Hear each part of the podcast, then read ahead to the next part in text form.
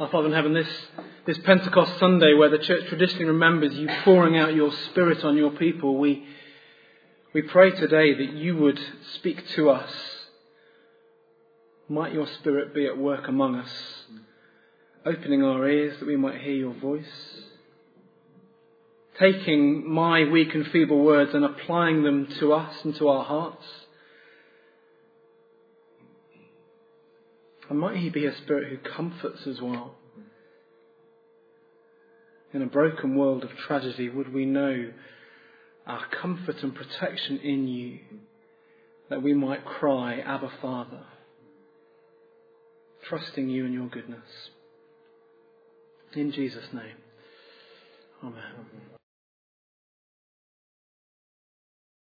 Well, as we get back into um, Joshua after a slight pause last week, there's a bit of a different one today because there's something of an elephant in the room that we need to deal with um, as we get into Joshua chapter 6. Have a look down at the passage with me. Maybe, maybe you're new to church things and you kind of vault, as uh, Lance read for us. Have a look at verse 21 and then verse 24. They devoted the city to the Lord and destroyed with the sword every living thing in it men and women, young and old, cattle, sheep, and donkeys. Verse 24 They burned the whole city and everything in it, but they put the silver and gold and the articles of bronze and iron into the treasury of the Lord's house. Are you okay with that? Are you okay with those verses? Every living thing seemingly destroyed the whole city burnt to the ground apart from silver and gold and bronze that they then steal for the Lord. Are you okay with that?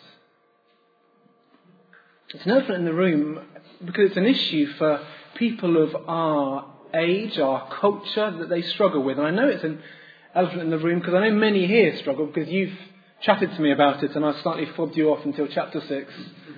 And here is chapter 6. The big question is Does God here in Joshua condone genocide? That is, as he asks and enables his people to go and destroy Jericho, to remove the Canaanites, and everything that comes across their path, can that be moral? Is that right? It's a really important apologetic question for us to get to grips with and to deal with. So before we jump into the text, I'm going to try and do a bit of an extended introduction. As I say, it's slightly unusual for us. Um, but to spend a bit of time trying to think through this issue and how we can grapple with it and what our answer might be to it. Um, and I want to do three things, if you like, before we get into the passage itself. So it might be slightly longer, but we should be okay for time, forgive me. Um, firstly, I want to say why it is such an issue for people in our age, in our culture um, at least in the West. Of course, different mindsets and worldviews will struggle less with this, but we in this place and at this time do struggle with it, so we need to be honest with that.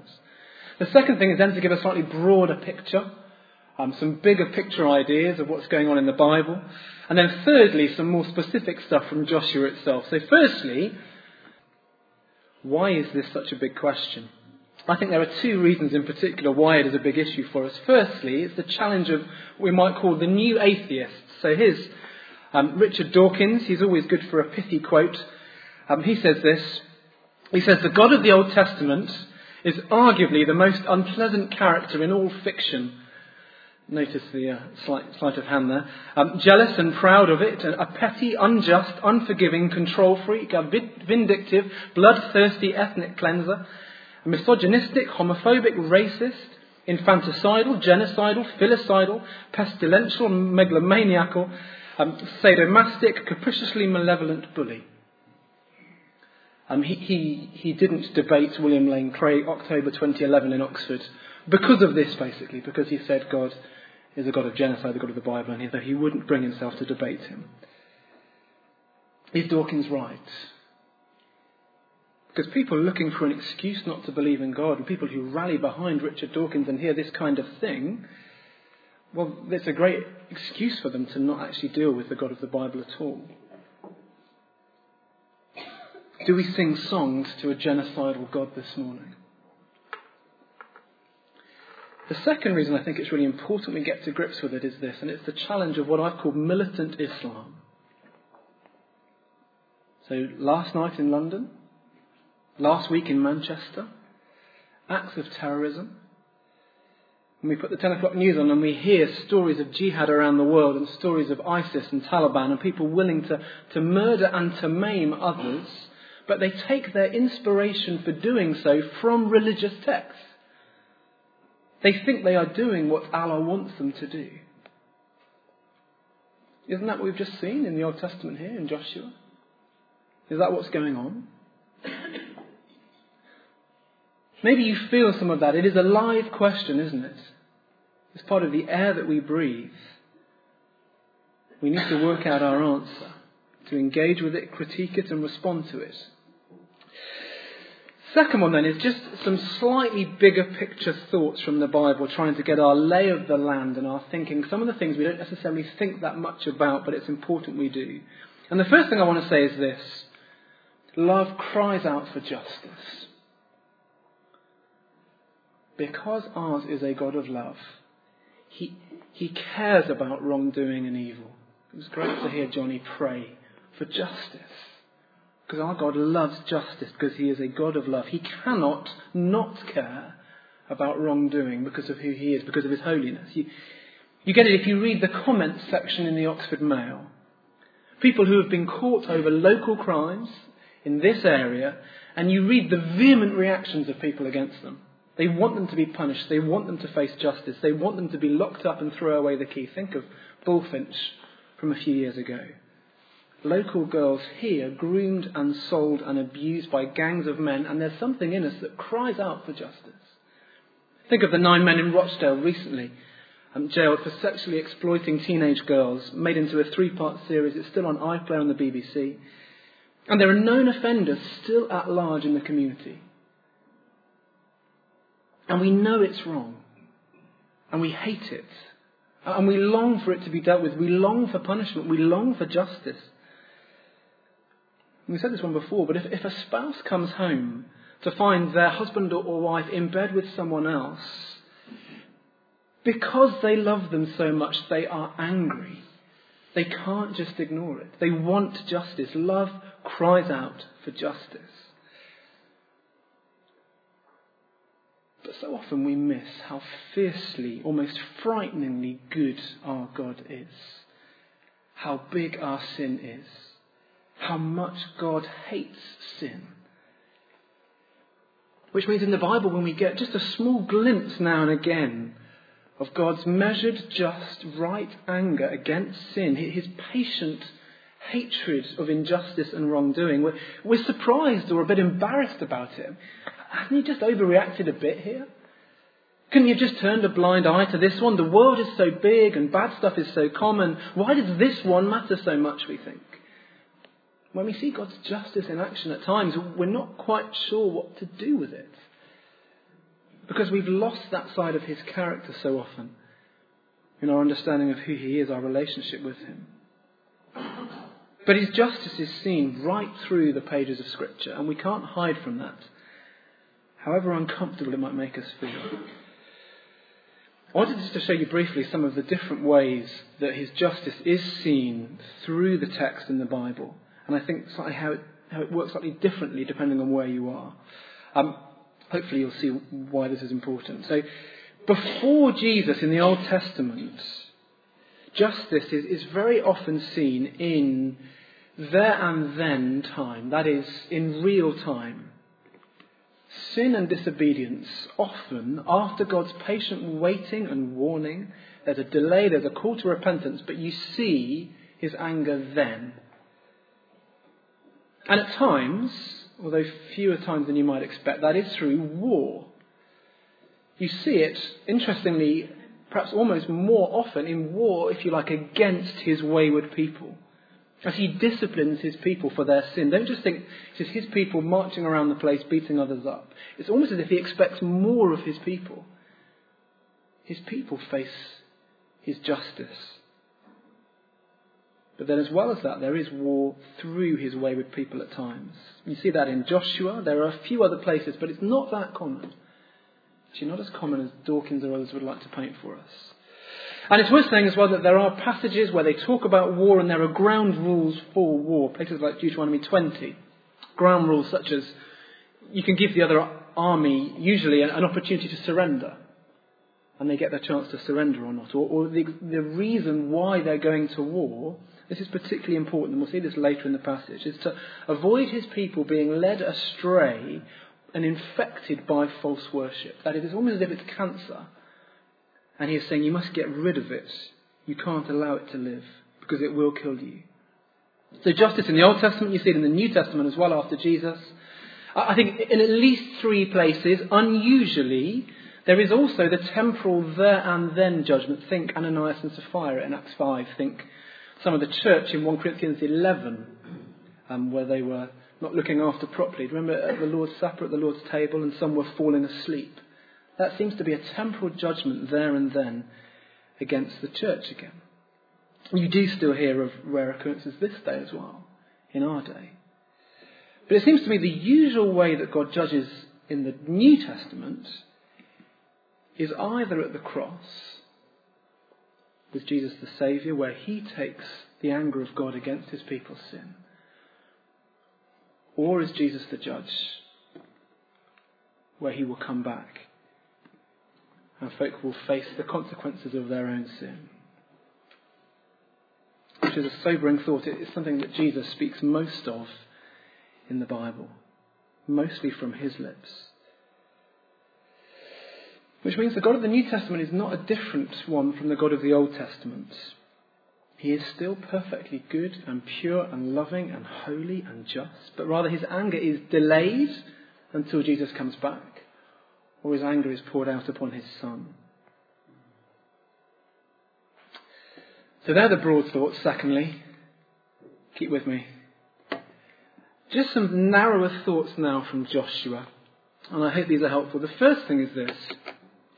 Is it right this is good news for the nations? Because I think it's worth saying there is a tension here in the Old Testament the flow, it seems to me, of the Old Testament is one of blessing for the nations. That is, God chooses a nation for himself that the nations might see his glory and be drawn to it. We'll look at it in a bit, but Exodus 19 makes this really clear. The, the holiness of his people as a royal priesthood is to be for the sake of the nations, that they might come and worship and enjoy him. So he starts with his little people and then it, it goes out from there like ripples to the ends of the earth. That is the flow of the Bible. And there are glimpses of that along the way. For example, you get Abraham. The, the promise to Abraham explicitly states that to the ends of the earth. Or as the people leave Egypt, so Egyptians come with them. Or as Jonah goes to Nineveh, the people seem to repent and they're not judged. Or, or as Rahab or Ruth or the Queen of Sheba in different ways are drawn into the story of Israel like kind of moths around a light becoming part of the story. Maybe if the people were to welcome the stranger because they knew what it was to be strangers in Israel, uh, in Egypt, sorry. So we mustn't think that God is some kind of racist. It's simply him and his people against the world, destroying who they can along the way. That's, that's not the picture of the text. The bigger picture, when you have to step back and have a proper look, is that the nations are to be drawn into the plan of God. Which then begs the question what's going on in Joshua? What's different here? Second thought is just to do with the context of Canaan. I think this is where the rubber begins to hit the road. Our problem can be, perhaps I'll say that again, my problem can be that, that I think of the Canaanites perhaps as basically good or pretty neutral. And so we have in mind the inhabitants of Jericho just sitting there, minding their own business, drinking cups of coffee, reading books. And lo and behold, through no fault of their own, they unjustly get booted out of their house. But a couple of reasons why I'm not sure that works. The first is that the Canaanite religion was horrific. It was horrible. As they worshipped Baal and Asherah, for example, as far as we can tell, that included incest, bestiality, child sacrifice, illicit sex, immoral violence, and more. That was how they worshipped their gods. If you like, that was going to church for them. That was what their worship looked like, and it was horrible. And as an aside, who suffers most in societies like that? Well, the weak and the vulnerable. Those who can be abused, those who can be taken for granted, those who are at the bottom of the pile. Leviticus 18, you can look at it later. The land of Canaan is described as vomiting out its inhabitants because it's become so unclean, so disgusting, so unpalatable. So the Canaanites were not neutral. It's not nice. But more than that as well, it's, it's worth knowing, as I've read some different commentators on this, as far as we can tell, there's very good evidence that Jericho and Ai, so Jericho we get this week and Ai in a couple of weeks, chapter 8, the two centres highlighted, picked up if you like particularly, were primarily military centres it seems. They were fortified cities, full of soldiers, full of armies, the kind of gateway into the land if you like. Some studies spoke of Jericho being pretty small as well, 200 metres by 80 metres, if you look at the archaeology stuff.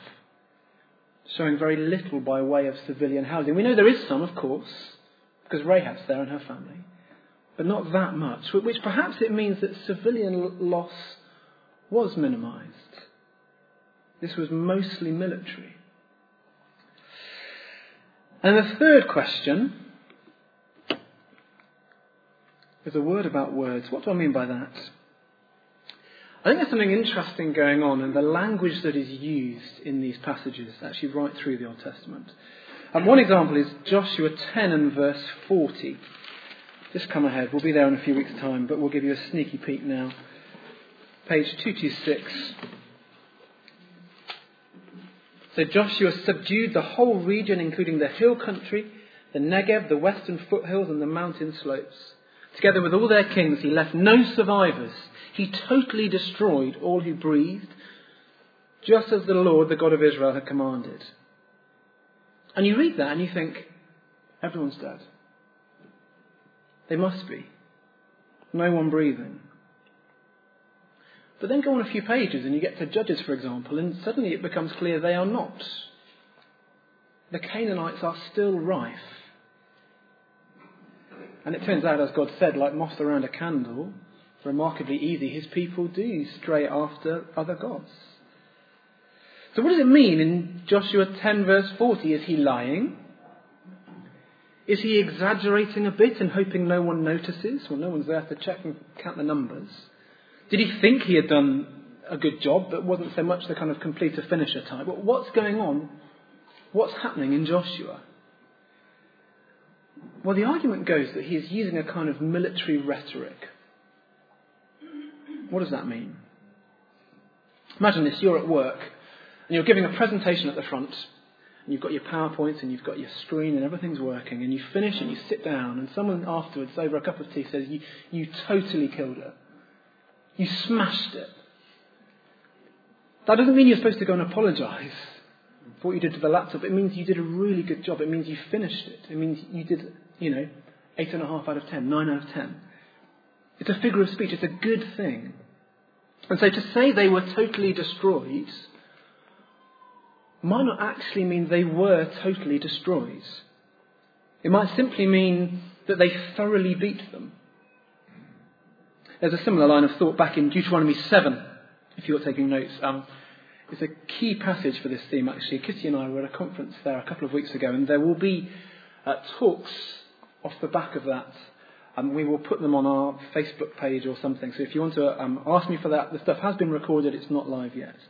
Um, but it's interesting, there's a similar thing in that he says you're to totally wipe them out, but then in the next verse he says, oh, but don't let your kids intermarry with their kids, and don't worship their gods, and don't bow down to their idols. You're thinking, but I've just wiped them out, and then how could my kids marry their kids? And the emphasis seems to be far less about genocide, but far more about idolatry getting rid of false worship. Why does that matter so much? Well, we'll come on to that in a bit, but it's particularly because God's plan for the nations is that his people will show the world what he is like, that they might know him through them. And if they are constantly running after other gods, and if they are constantly getting it wrong, if they are constantly not being distinct and different, but just like the world, then they stop being what they are meant to be. And that's why he cares about idolatry so much, at least in part. More on that in a bit. Now, I'll probably raise more questions for you there, or raise questions you've not even thought of. Um, what, why is this such a big problem? Because of the culture that we live in, particularly the new atheists and particularly a kind of militant Islam at the moment. Broader thoughts from the Bible. God's love is always coupled with justice. It has to be because that is what true love is. And then more specifically in Joshua, re- remember the nations, remember the flow of the Old Testament. And remember Canaan as well, it was not neutral. But then also, maybe the words that we read don't quite mean what we think they mean. Come and grab me afterwards. A milk and one sugar, please. Anyway, let's go into Joshua 6 and we'll start the sermon. Not joking. Um, do you see, just as the people were to enter um, through the river, through the river Jordan in chapters 3 to 4, with the ark in the lead, you see in chapter 6 that this is the Lord at work. This is not them. All they do is they march and they blow trumpets and they shout. And so when you sing in Sunday school, Joshua fought the battle of Jericho, it will be in your heads for the rest of the day. It's not strictly true. They had to be obedient, they had to be faithful, but when push comes to shove, it wasn't that much of a battle.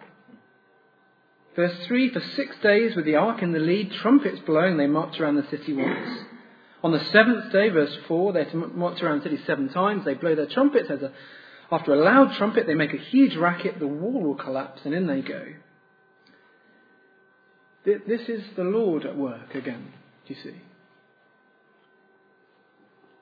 I'm not the kind of person who reads military manuals or military history, but I doubt this is a recognized strategy. This is unusual.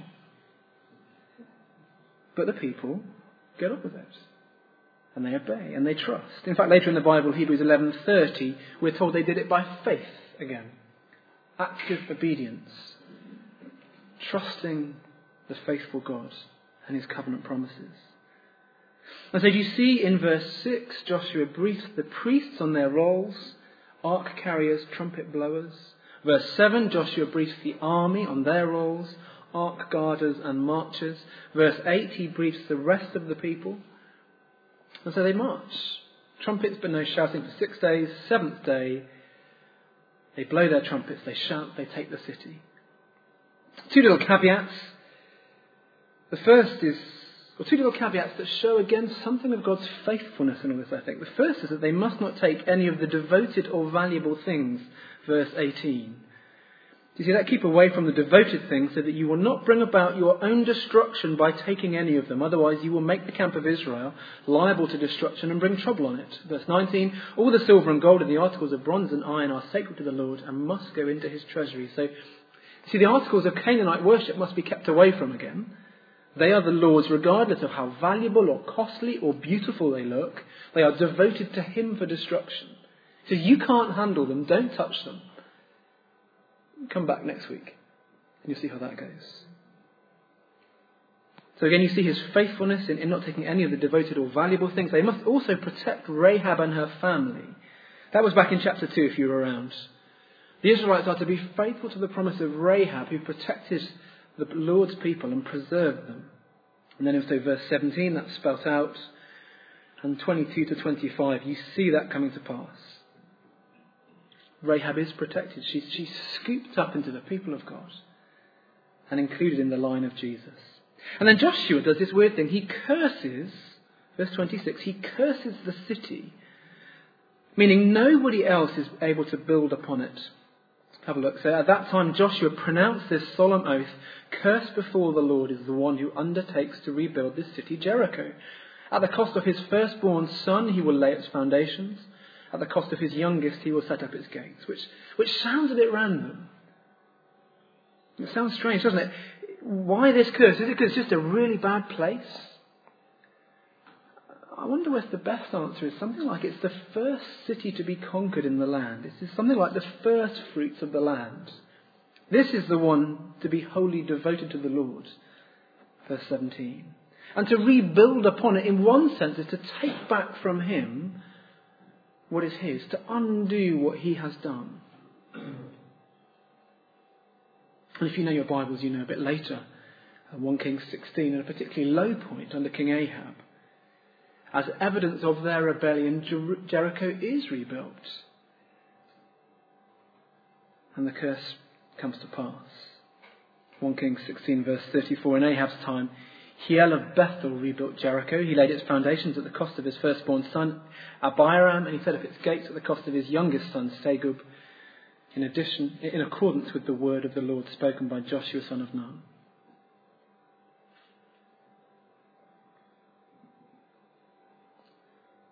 But so what? What is Joshua 6 to do with us? It's a bit of an epic one. We spent quite a long time thinking apologetically how we we understand what's going on in Canaan and Jericho. What does this mean for us? It's a challenging passage in many ways because it really shows us front and centre the holiness of God. There are lots of things I could say, but I want to zoom in on one thing really and put it in two halves. And it's to see how God's holiness relates to his people. So we see this as the first thing. The danger of the gods of the world in the church.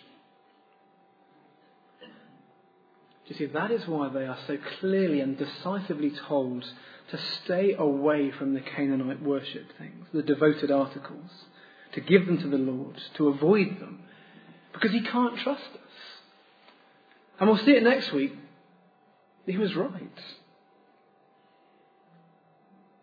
Very simply, the Lord knows the reality of our hearts. And you see the story of God's people, and you see it's the story of people's hearts who go astray. God knows that. So He wants to protect His people from sinful hearts that run after other gods. It's as if we are recovering alcoholics and we, we stash bottles under the bed and we think it'll be okay. It wasn't great last time, but this time it'll be fine. This time we'll be okay with it. It's going to be alright. But it is a problem. And it's not fine. It never is. And so he says to them, Leave them alone. Give them to me. Don't touch them. And we sing, Prone to wander, Lord, I feel it. Prone to leave the God I love. And we do wander. In Canaan, it would have been Asherah poles, idols to Molech, and things like that. Things used in, in the worship of their gods, unpleasant things. That's not our context. But you see, the danger is that the gods of this world still come into the church, and they still come in and coexist, and we overlook them and don't notice them, and it gets really messy. So maybe it's the gods of self that we see in our culture and our society. And it comes into the church, and it means that God is here to serve me and to make me feel good and to give me what I want, and so all my dreams can come true. And our faith becomes a faith with us at the centre and with my comfort most important, just like the culture around us. Because the devoted things come in. Maybe it's the gods of money, perhaps less so in a church like this, but some parts of the church will teach if we've really played our part and really done the things that we're meant to do, then God ought to bless us with a decent bank balance and some savings as well, and a nice holiday. And we dream the dreams just like the culture around us. Because the God of money creeps into the church. Or maybe it's the God of respect or popularity, and we think, well, what God really needs is a bit of a PR job. I want to deal with some of these kind of messy bits of his, his character and his message, and so we're uncomfortable with bits like this.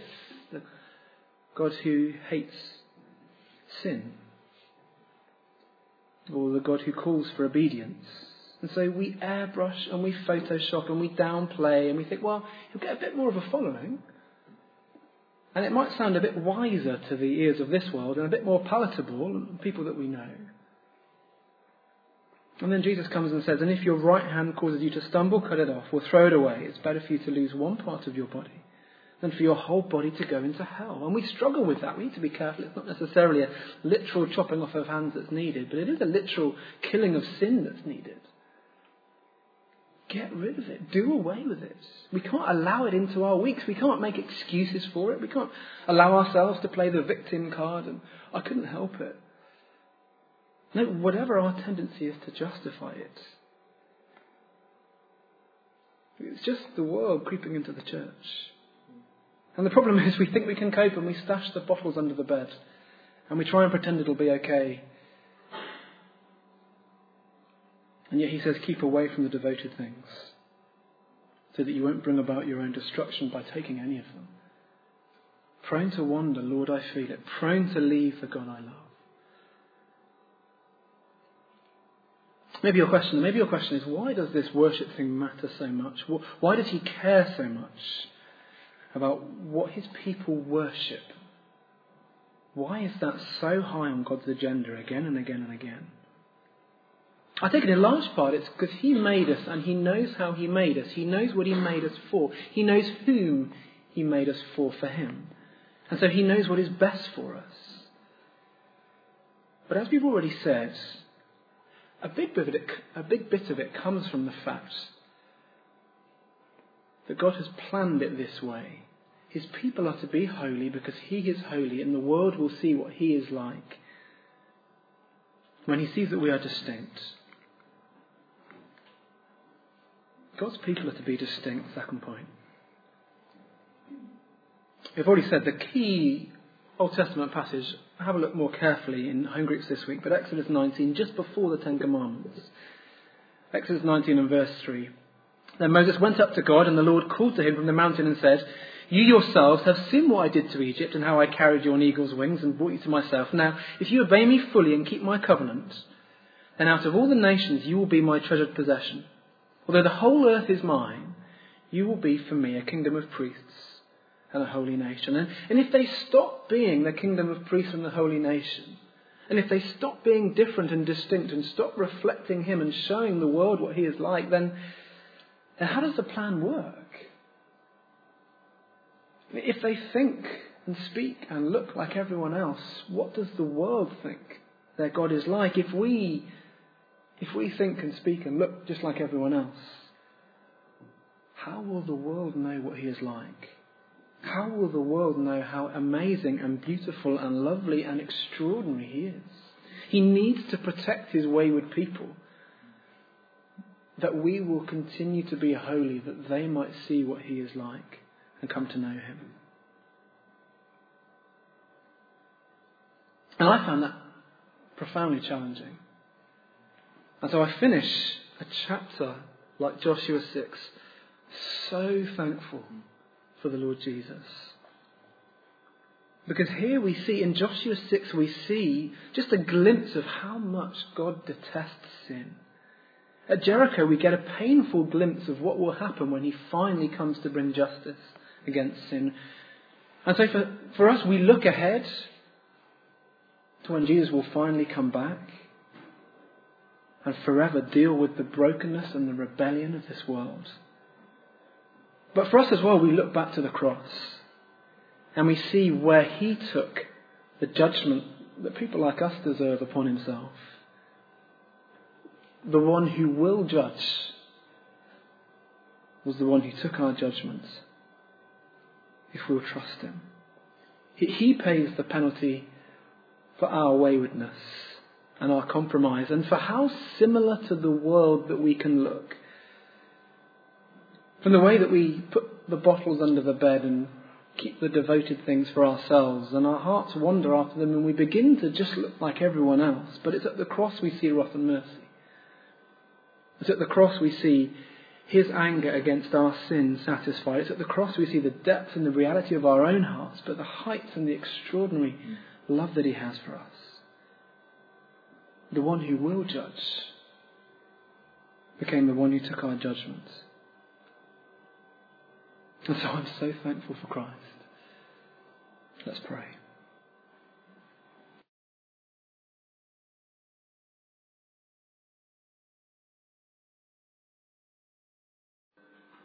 Father, we confess how easily we struggle with passages like this, where very starkly we see your justice and your anger against sin very starkly we see how well you know our hearts and the way that they are prone to wander after other things.